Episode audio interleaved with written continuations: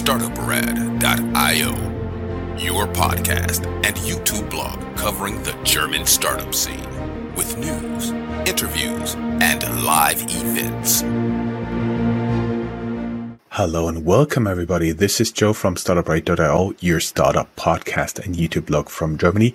Today I do have a little bit unusual guest joining me from London. Hey, Kimmo, how you doing? Very good. Great to be here. Totally my pleasure. Everybody can tell from your name who's watching this on YouTube.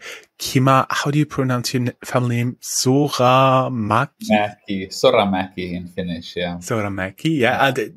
terribly sorry if I butchered your name. Um, you are originally from Finland. Um, you are currently in London, but we talk because you are a subject matter expert to us. And we will talk a little bit about the impacts of central bank digital currencies, especially where it, there are opportunities for fintechs out there. And I have been digging a little bit through your CV. We'll soon get to that. There are some very interesting positions. First, I would like to thank our sponsor today, startupraven.com, the easiest and most efficient way to connect with investors and cooperation partners. And today's interview is also in cooperation with the Digital Euro Association, who actually hooked us up. Thanks to the guys there. Um, talking about uh, digital euro central banks and all that stuff. I have seen in your CV on LinkedIn, as always, we link it down here in the show notes, a lot of positions you usually don't see with startup founders. Um, for example, I found Norges Bank, the central bank of Norway. For all the Americans, that's very up in, in Europe. Um, Bank of England, European Central Bank, very fascinating. The Federal Reserve Bank of New York, which is very important in the US Federal Reserve System because they implement the actual interest rate policy. And of course, the Bank of Finland. So tell us, what on earth did you do there? How did it lead to your startup? And why we're talking central bank digital currencies right now?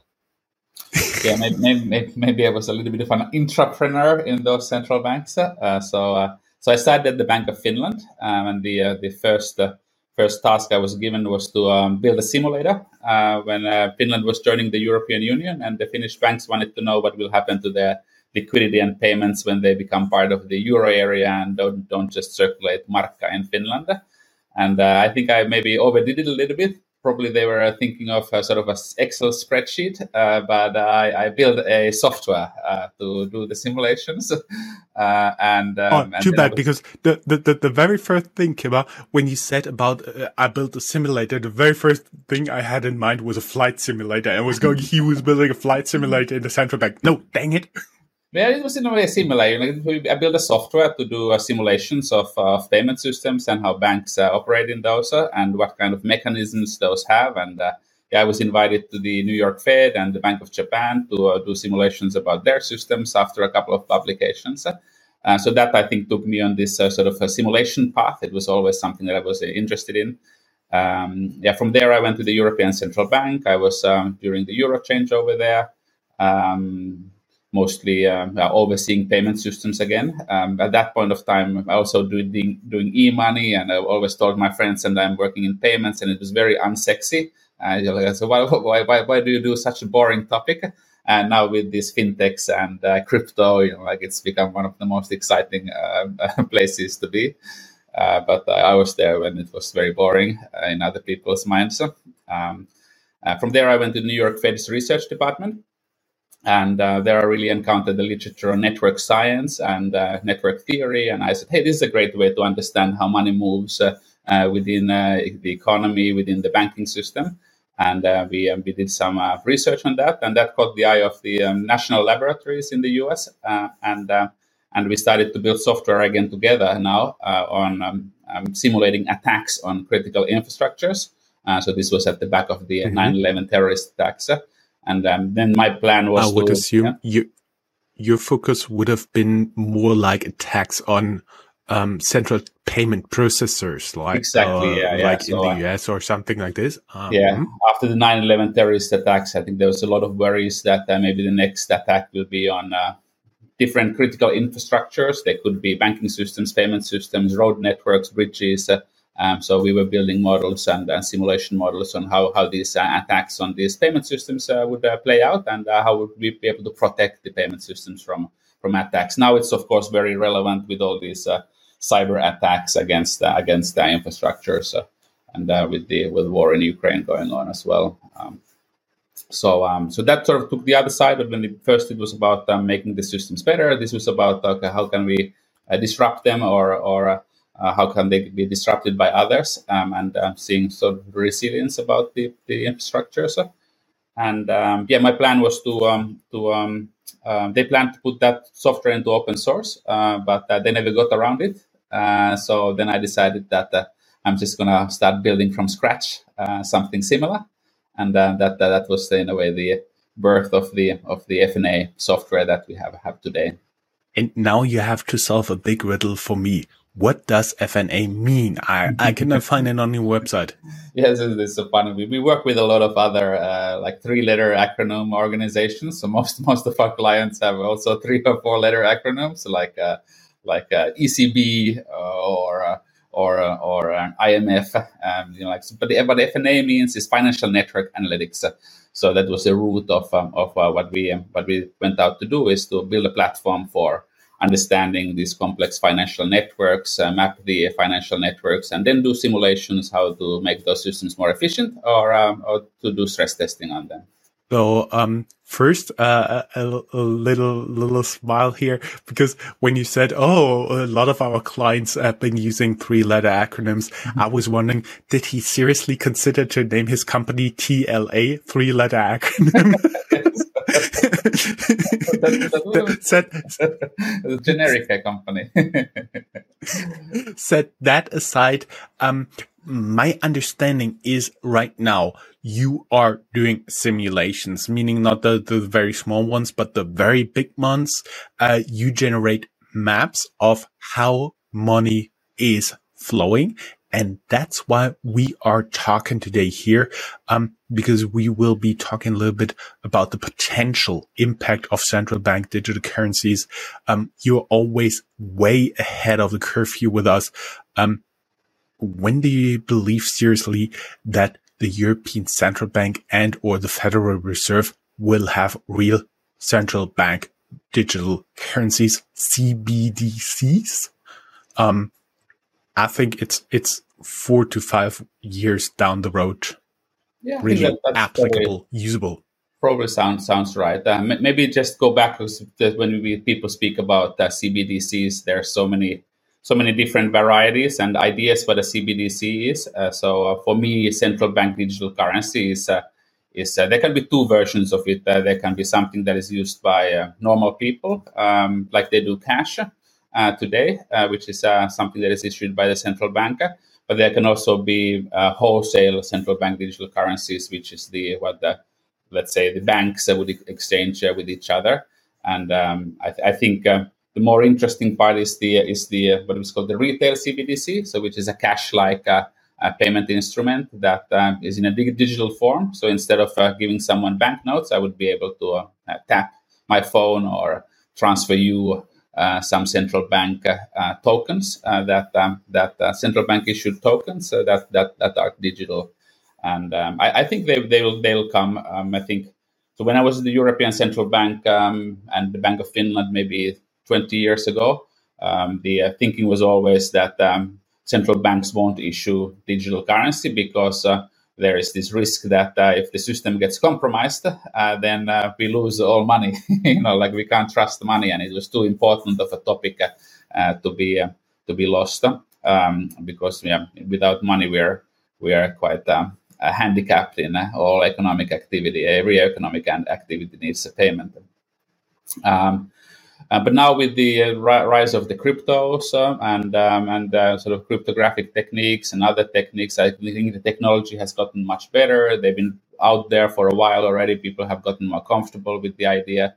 Uh, so I think now, in a way, is the is the the, the environment is ripe for central bank digital currencies, and the fact is that the cash is declining as a means of instrument, means of payment, and um, and um, I think central banks need to keep pace uh, with that technology and um, provide provide new means of payments into the digital into this new digital space uh, that is uh, we're spending more time, we're spending more money um, in on the internet and online, um, doing more non non person non in person payments. So there needs to be a mm-hmm. payment instrument provided before, by the central banks for that.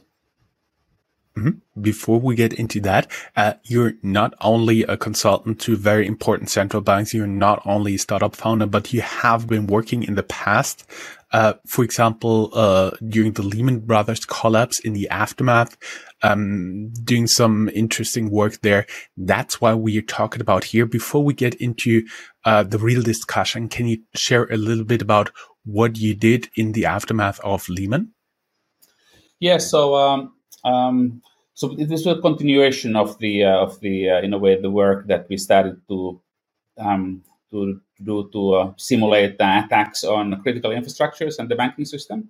And then uh, when the when the financial crisis came, like we realized that well, actually, we don't need anyone to attack the system. it can it, it, it, it can uh, dissolve and destroy uh, itself. Uh, but a lot of questions that that came out from that uh, were were related to the um, interconnected nature of the financial system. Everyone was asking, "Hey, who is uh, connected to Lehman? who is connected to the people who to the to the who is who is connected to Lehman and who is connected to the banks that uh, have lent to Lehman and so forth. So everyone un- understood yeah, that it's, uh, the financial system mm-hmm. is a large network of interdependencies, uh, and then some of the uh, the work and we, we, we, had been developing these uh, network maps of the financial system uh, in the US um, everyone started to find those much more interesting than before. Uh, before, let's say, classical economists were saying that uh, the uh, links don't matter; it's a market. We are facing the market. They were sort of more sort of like purist and classical economists. Uh, and um, and after the financial crisis, uh, there was really this realization that uh, it's a network. All these connections, exposures. matter and how risks cascade in these networks, and we need to understand much more granular level these these uh, inter- interdependencies within financial institutions and, and corporates and others. Uh, so some of the work that I had done um, research was used in congressional hearings, for example, to argue that uh, the regulators need to get uh, more uh, information about uh, what is going on in the in the financial system. So pre-financial crisis, there was very little information that was provided, and that information came late about the exposures and and about risks. So, um, so there was this um, drive to the regulators need to get all this information, and that's that's been happening now over the last uh, sort of 10, 15 years. Uh, and uh, today it's called uh, SupTech or supervisory technology. So it's a uh, spin-off from RegTech, which is regulatory technology, which is a spin-off of FinTech, which is financial technology. And I think FinTech probably most people know, but uh, there are these subcategories. so it's technology used by um, by by central banks and supervisors uh, to make a better sense of uh, what is going going on in the financial system and to identify systemic risks. Um, and um, and that's sort of a, a, key pillar of what the FNA uh, today does is to provide technology for for these types of network analysis and understanding and simulating financial systems. So. Mm-hmm. I see. So uh, we headlined this today: uh, fintech opportunities in central bank digital currencies. Let us talk a little bit about the potential impact of CBDCs. Um, first, I do believe at one point down the road, uh, you would be able to transfer almost instantaneously money from every place in the world to every other place, including from one cell phone in Japan to another cell phone in Brazil, like that. That should be possible in the future. That is one of the main reasons why you have central bank digital currencies, but that will also change quite a lot because there are a lot, a lot, a lot, a lot of different intermediaries you have there. For example, you have your Android phone, you have your Google Pay, then you have a MasterCard behind it. Then there's the MasterCard network. Then it goes into your bank account. There's the central bank. It works with another central bank. It works with a commercial bank, which then in turn sends it somehow to your cell phone. Mm-hmm. And a lot of this will be cut out. So can you tell us a little bit? Can you give us a broad overview of what I'm, I'm, I'm not sure that uh, a lot of it will be cut out uh, because all those intermediaries uh, emerged uh, for a reason. Yeah, better to say they could be cut out, yes, right? Yes. Yeah. Can you give us so, a little bit of an overview? Yeah. Yeah. So um, um, I think um, with this uh, this this idea with um, this decentralized finance and cryptos that a lot of the intermediaries uh, can be cut out, but I think the reality is as things get bigger all these intermediaries that we see today and will emerge uh, because they serve a, a key role. Um, the other point of it, if, if, we don't have intermediaries, for that example, with um, like sending money from your phone to someone in Japan, what kind of money are you sending there? Are you sending euros? So that means that the Japanese uh, counterparty maybe has can hold your euros in Japan, and I think that's one of the key drivers for this conversation around um, central bank digital currencies is that uh, is that whose money is it going is it going to be that we're going to be using globally? Is it going to be mm-hmm. the euros or the, currently it's the dollar banknotes that uh, we talk about dollarization and uh, you can go to many countries and pay with dollars. Uh, but in the future, when we are in a digital environment, whose currency are we going to use for these digital transactions? Is it going to be dollars, the digital dollars, or is it going to be the digital euros? Yeah. Um, we may go back a little bit into history here because after Bretton Woods, after the Second World War, de facto the leading currency of the Western world became the US dollar. And for quite some time, even today, you cannot just exchange one currency for another, just say a euro into, um, into some um, Brazilian real. Um, for most of them, you first have to trade them in US dollar and then into this currency because everything is measured against the US dollar. That's why you're referring to the US dollar there. And maybe there's even an opportunity to go into something uh, even more central, like uh, nailing it to the special drawing rights. That's the currency of the International Monetary Fund. So there is a lot of uncertainty here, and that's why we are talking. And that was just a little detour. People who are listening to me know that I love to do detours into the history and why the euro, uh, why the US dollar is there so important and why you still need to have in mind the exchange rate euro US dollar. Sorry, go ahead. Yeah, yeah. No, so, so, but I think that's one of the key drivers is that uh, there's uh, there's um, in a way a uh, a um, people are also there's quite a lot of um, uh, in the news around the Chinese uh, digital Ch- Chinese uh, currency. Um, does it become a world currency? So maybe that's a threat, you know, like uh, to the dollar or the, or the West.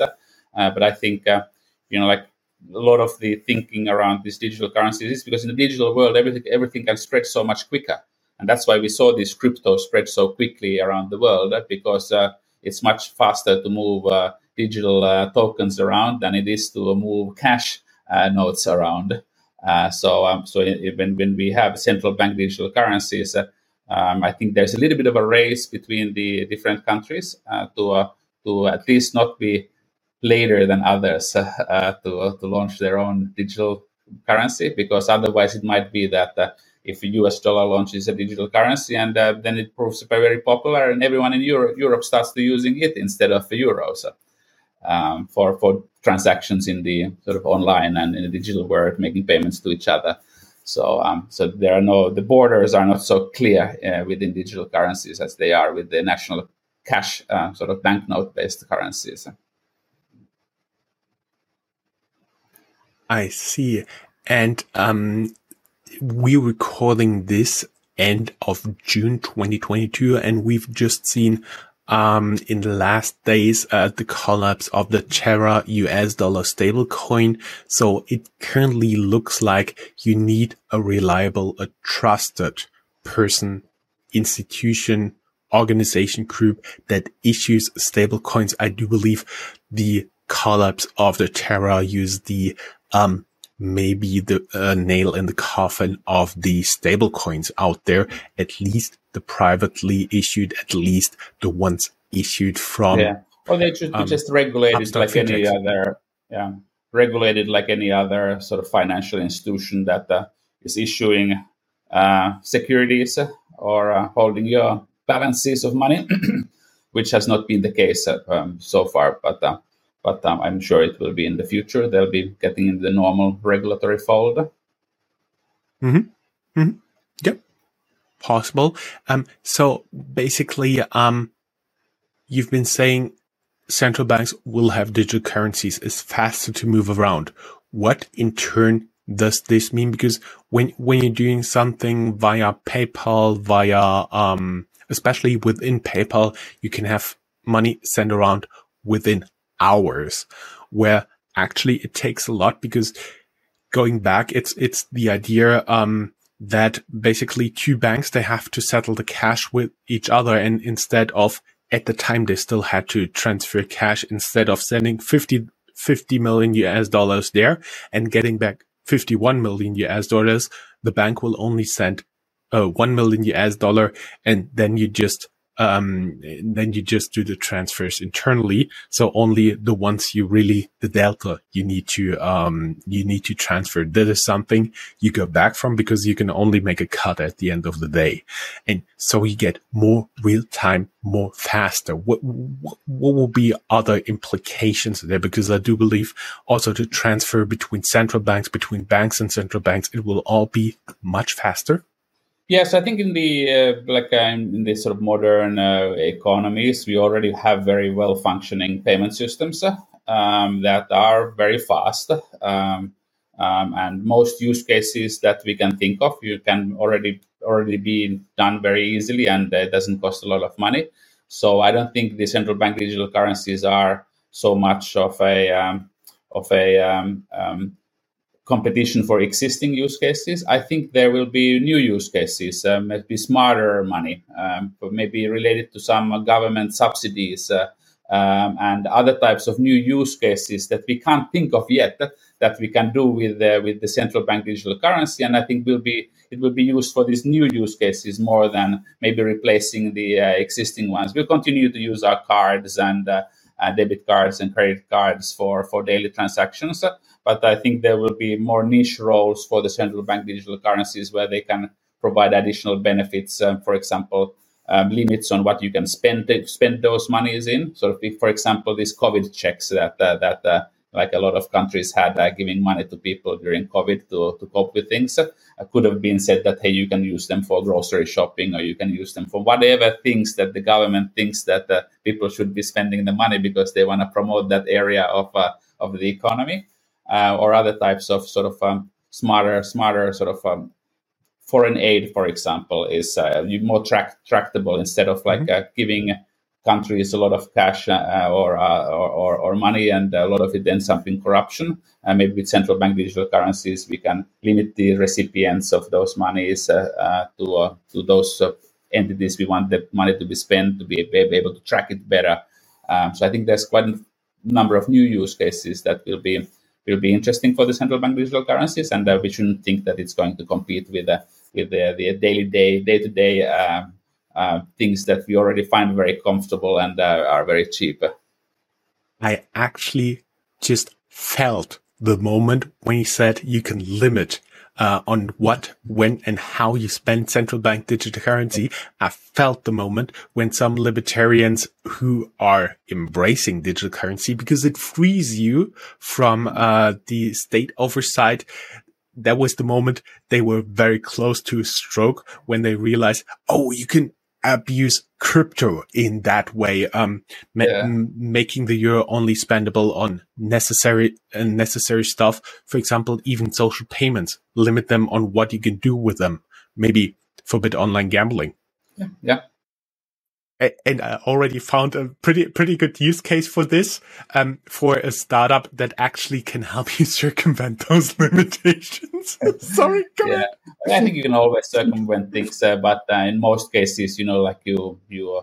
80 90% of the people would uh, of, of the usage would be cut by that these types of uh, so i think there surely there are ways uh, always to circumvent but uh, i think it's still can provide you know, like benefits for those use cases uh, if you think they have benefits, depending on your stance on what the government should be doing. Hmm? Um, what, one more question, because you may have seen this here in the background. There is uh, the German Schwundgeld. It's actually a little experiment that was done after the Second World War, and basically they had money, uh, like physical money, uh, like notes, and they had a stamp on it used before. And okay, is yeah, this also yeah. something you could do with yeah. central bank currency? Because uh, there there are several things you can do to jumpstart an economy one of them is just giving it more money. And the yeah. other one is to increase the circulation of it and say, guys, you need to spend this within a year. Otherwise. Yeah. Yes, of course, we don't. We have a couple of central bank digital currencies out there, like in the smaller sort of like um, economies, uh, but we don't have one yet here. So we can only imagine what sort of like it could have. But I think it's also already providing a lot of thinking for innovation, like what kind of use uses it or, or limits or what kind of features it could have. And that's one of the uh, the of course like uh, is this use by data.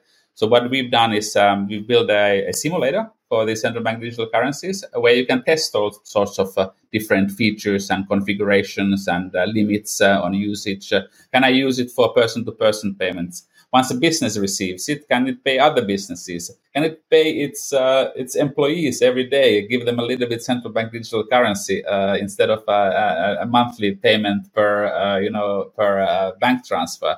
Uh, what kind of uses will this uh, central bank digital currency have?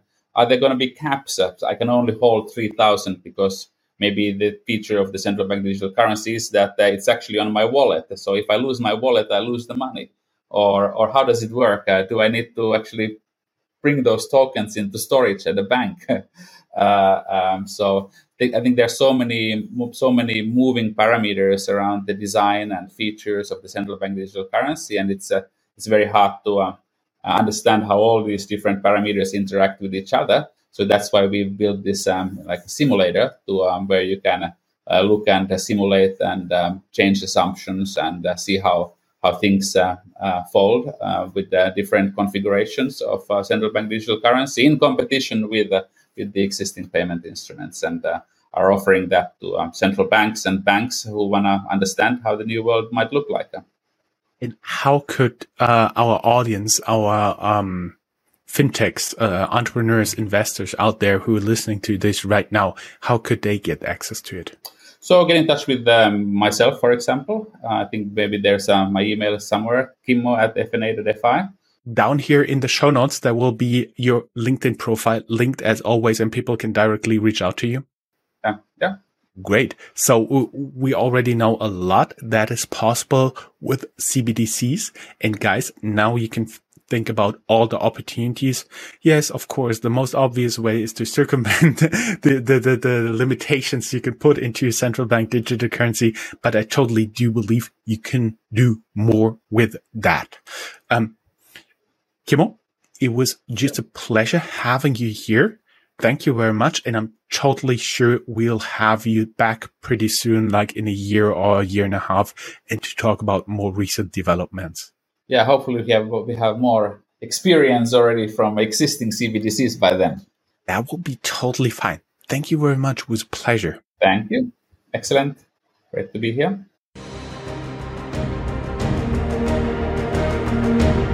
That's all, folks. Find more news, streams, events, and interviews at www.startuprad.io. Remember, sharing is caring.